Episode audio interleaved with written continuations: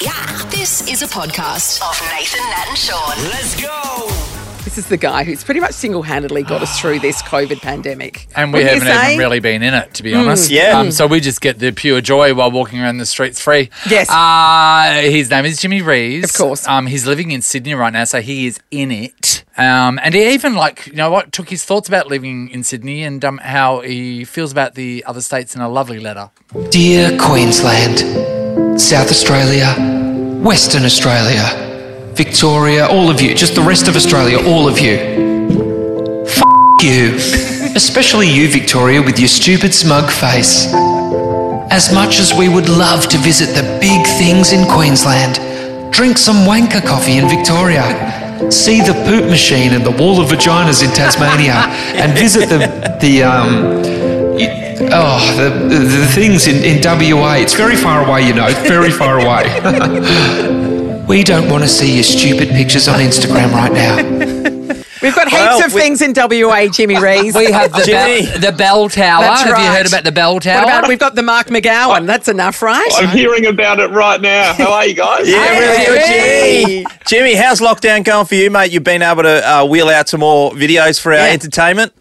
Absolutely. I will correct you, actually. I used to live in Sydney. I am in Victoria at the moment, but I have done my lockdown, okay. We've been through the similar, New South Wales, what New South Wales is going through now. So, we've been called lockdown land, but now maybe we can pass the baton to New South Wales and they can be lockdown land now. It's just great content for you, isn't it? It's all fodder.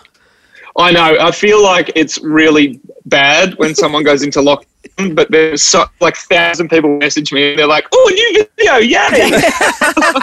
So what are we up to? Part 27 now?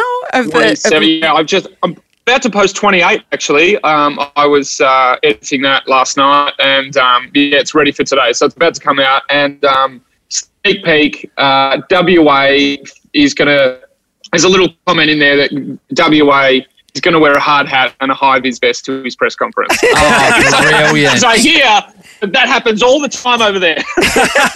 Now, Jimmy, of course, you've gone from the ABC, but then you doing all these videos. How long did that start? And, a bit of a contrast of styles, Just a small contrast. I know, it's been a weird sort of journey. I guess, winding up a Giggle and Hoot, I was thinking, what am I going to do next? And it was the end of 2019, which, that was great. If I'd foreseen what was coming, I would have gone, oh, no, I'm going to be unemployed for a long time. Yeah. But, I just had to start doing something. I got 3 kids and we just sort of moved back to Victoria, bought a house and all that stuff. So I started making silly videos and really the uptake of some of the first ones I did was just too good to not do another one, It reached a couple of million people. My first little video I did the things my son does. So I thought, I would do another one tomorrow. I had nothing else to do. Yeah. Just kept going and going and going. And then it grew into, the stuff that I'm doing now with the Brighton ladies and the COVID sort of updates and stuff like that. So it got a bit more risky, I guess, as I ventured away from took my ABC helmet off. Yeah. Got you. It's really, because, look, you've got 247,000 followers on Instagram, right? Every video is so bloody good. Would you make this into an actual show? Because I'm surprised that you're not on one of the streaming services now or even free to air trying to grab you and literally doing it exactly like that you are on Instagram. It's just you. Have you been approached to take it to the next level or is that something you're not interested in because of the freedom of you having all the control? Yeah, well, I guess there's sort of a bit of a balance there, I guess. There has been some people I've been chatting to about some little bits and pieces, but, I think it's growing some of the characters. I didn't realise the Brighton sort of thing would go so well. Yeah, and I just thought, it's actually fun to make, it's fun to write, it's fun to just have this little sort of thing. And I've spoken to a few producers and stuff just about, some little bits and pieces and maybe something in the future, but... yeah, it is quite freeing. I don't know if we got to that point and they were, we have all this control and it is something that it might be a little bit a bit decision to make. But, yeah, I'd love to do that. It was always my dream as a kid to have my own show on TV. And, TV's changed so much. Yeah, bloody and there's streaming and there's, even the way my kids watch TV. I was on ABC for 10 years and now there's apps, there's Netflix, there's YouTube Kids, there's all sorts of things which how people consume even kids' TV. So it's wildly different. But honestly, Auntie Donna. Have you seen Auntie Donna's show? Auntie Donna's got picked up internationally, and that is whacked out insane. And they couldn't get a gig on Australian TV. No, when you watch it, it's like, even when I was watching, I was like, oh my god, this is funny. But then it goes to like this weird place. You're just genuinely funny. So I just don't. I appreciate that. Like, I just if I would say Paramount Plus or whatever, I would come on board straight away. Look at your Instagram, see what you're doing, and go, you know what?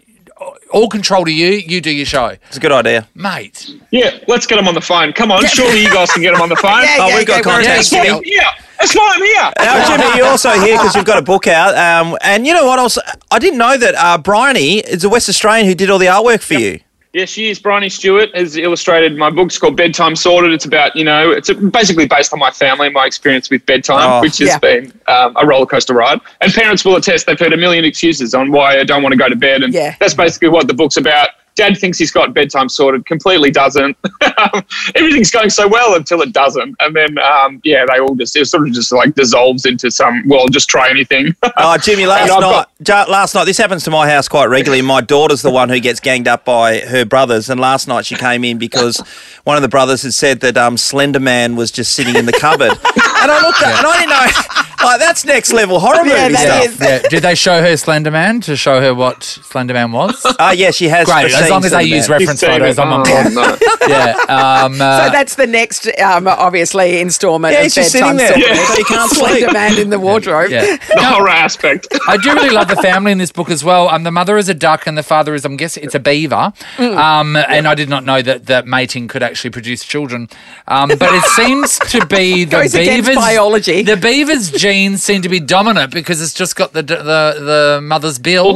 Well, this was your very own West Australian Bryony's idea for the characters. The riff on it is basically that, you know, when the people first came to Australia and they saw the platypus, they were like, what on earth is that? Is it half a chicken? It's like half a chicken, half a beaver, an otter. We don't know what it is, but then that's what it is. So the mum's a chicken, dad's a beaver, otter, and the kids are little puggles, which is what a baby platypus is called. Ah, little puggles. There you go. Love it. Yeah. It's very cute. It's come off the bat. You know, Bryony's done such a great job. It's so fun. It's brilliant. A lot of the gags he's put in there, like, you know, if you've been following my Instagram, I love my air fryer and spoons go missing in my house. She's littered all these little silly jokes through the book, which is really fun. Oh, my God. He's got an air fryer, not just an air fryer like the one you put on the bench. His air fryer is in his oven. He's actually got an oven air fryer. Tell him. Are you serious? Jimmy, come on. Tell them. Yeah. I've got an oven air fryer. Save some room on your bench top. Yeah, it's, I don't know, I think it's Westinghouse. I've got this air fryer, which is kind of like inside your oven, like a special rack. So it's, I don't know, there's these big turbo fans in the back or something. Oh, right. Yeah, so it's part of your oven. Okay. It's part of your oven. You can't just put it in there. You can't put it in there. No, because you don't just put an air fryer in the oven. This might be contraption. It takes up the middle thing. No, Sean, go in the air fryer and I want you to put it in the oven. Mine's made of plastic. I know how that'll go. No, because I've had an air fryer for a while, Jimmy, but I've got this thing where I don't take new things out of the box and use them. It's weird. But everyone says how air frying changes their lives. Sell me on an air fryer. Oh, well, you can just shove anything in it and it will just do it really quickly. It's like an oven, you know, but quicker. Crunchiest chips. When have you cooked chips, like hand-cut chips, in the oven and they haven't come out soggy, or you've had to cook them for 7 hours to get them even crunchy? Air fryer will do it in 15, 20 minutes. Mate, Jimmy, ours is classic. I've got a 15-year-old son who probably about 9 o'clock every night throws in a couple of dozen nuggets or maybe some chicken tenders. It gets an absolute hungry. Sean, it's air fried. Every single night, I swear to God. I'll tell you what you can do. You can do anything in there, really. I went through this phase a couple of years ago where I just use it every day and I'm like, oh, yeah, I'll cook the mince in there. I get a little tray, put it in there, cook the mince in there. You can boil eggs in there. You don't need to get the water out and boil the water. You just shove them in there on a lower temperature and they'll like hard-boiled eggs. Yeah, shove them in there, 135 degrees for 10 minutes, soft-boiled eggs. Beautiful. I think you might have actually sold us on this, Jimmy. Yeah, there's heaps of things you can do.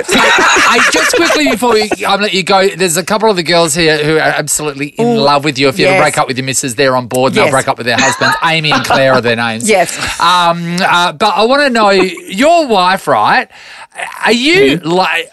How is your relationship? Because we're just thinking you would be so fun to be around. Or are you one of these people that are fun during an interview but is miserable to live with? Because there must be a fault with you. There must be a fault with you.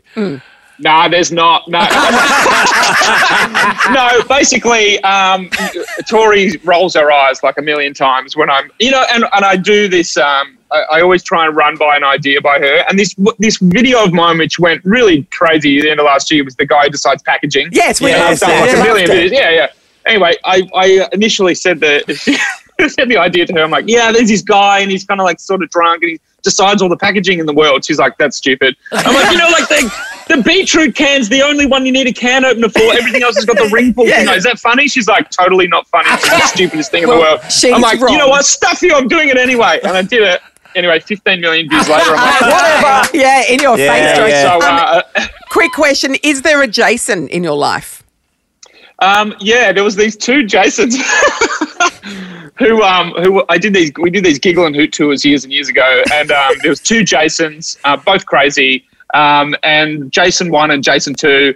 And I don't know. One was the lighting guy. I don't know. He always put that. I was always saying like, Jason, turn the haze machine off, because he filled the whole theatre with haze. Like, I don't know how many cubic metres of haze. I'd go out there and I'd choke. The audience couldn't see Jimmy giggle on the stage. I'm like, Jason. I would say, Jason, turn the thing off. So I don't know. I just felt like Jason was the perfect name for someone. It's really based on old mate Jason. Old mate Jason. Jimmy Rees, got to follow him on Instagram. Buy his book. Hilarious. His book's out now. Bedtime Sorted. Bloody funny. We love your videos. Keep them coming, Jimmy, because you're doing such a great job. Thank you, guys. Thanks for having me. Part 28's coming out very soon. Let me guess, WA's closed the borders. Something's never changed. I'm wearing my hat. Nathan, Nat and Sean is a Nova podcast. For more great comedy shows like this, head to novapodcasts.com.au.